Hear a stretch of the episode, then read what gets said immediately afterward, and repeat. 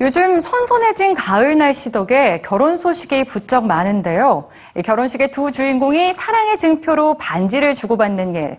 이젠 뭐 당연한 문화가 됐죠. 자, 그렇다면 우리는 언제부터 이 결혼 반지를 나눠 끼게 됐을까요? 그 시작을 찾아가 봅니다.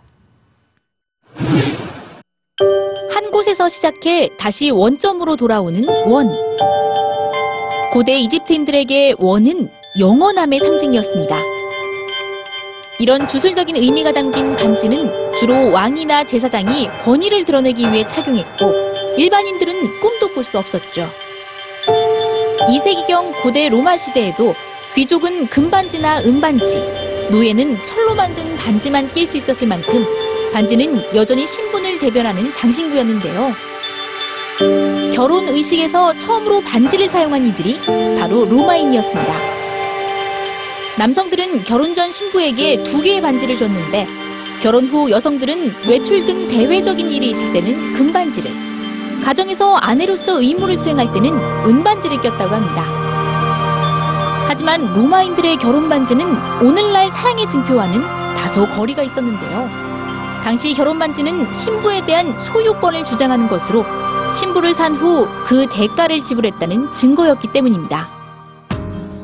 여성의 순결을 강조하는 열쇠 모양 반지가 성행하는 등 결혼 반지는 구속, 계약의 의미가 더 컸는데요.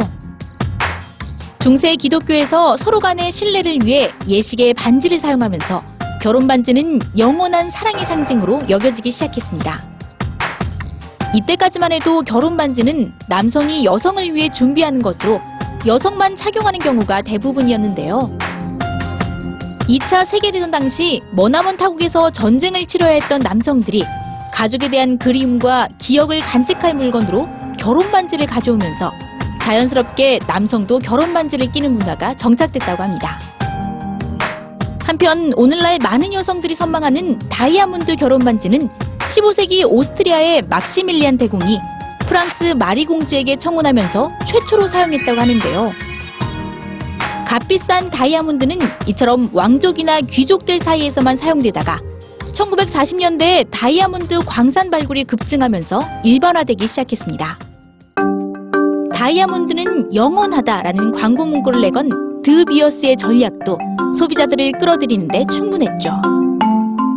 하지만 조지 메이슨 대학의 마가렛 브리니그는 당시 다이아몬드 반지가 급격히 확산된 데에는 다른 이유가 있다고 주장합니다. 여성들의 사회활동이 활발하지 않았던 당시에 여성들에게 결혼은 필수적으로 이뤄야 할 하나의 경력과 같은 것이었는데요.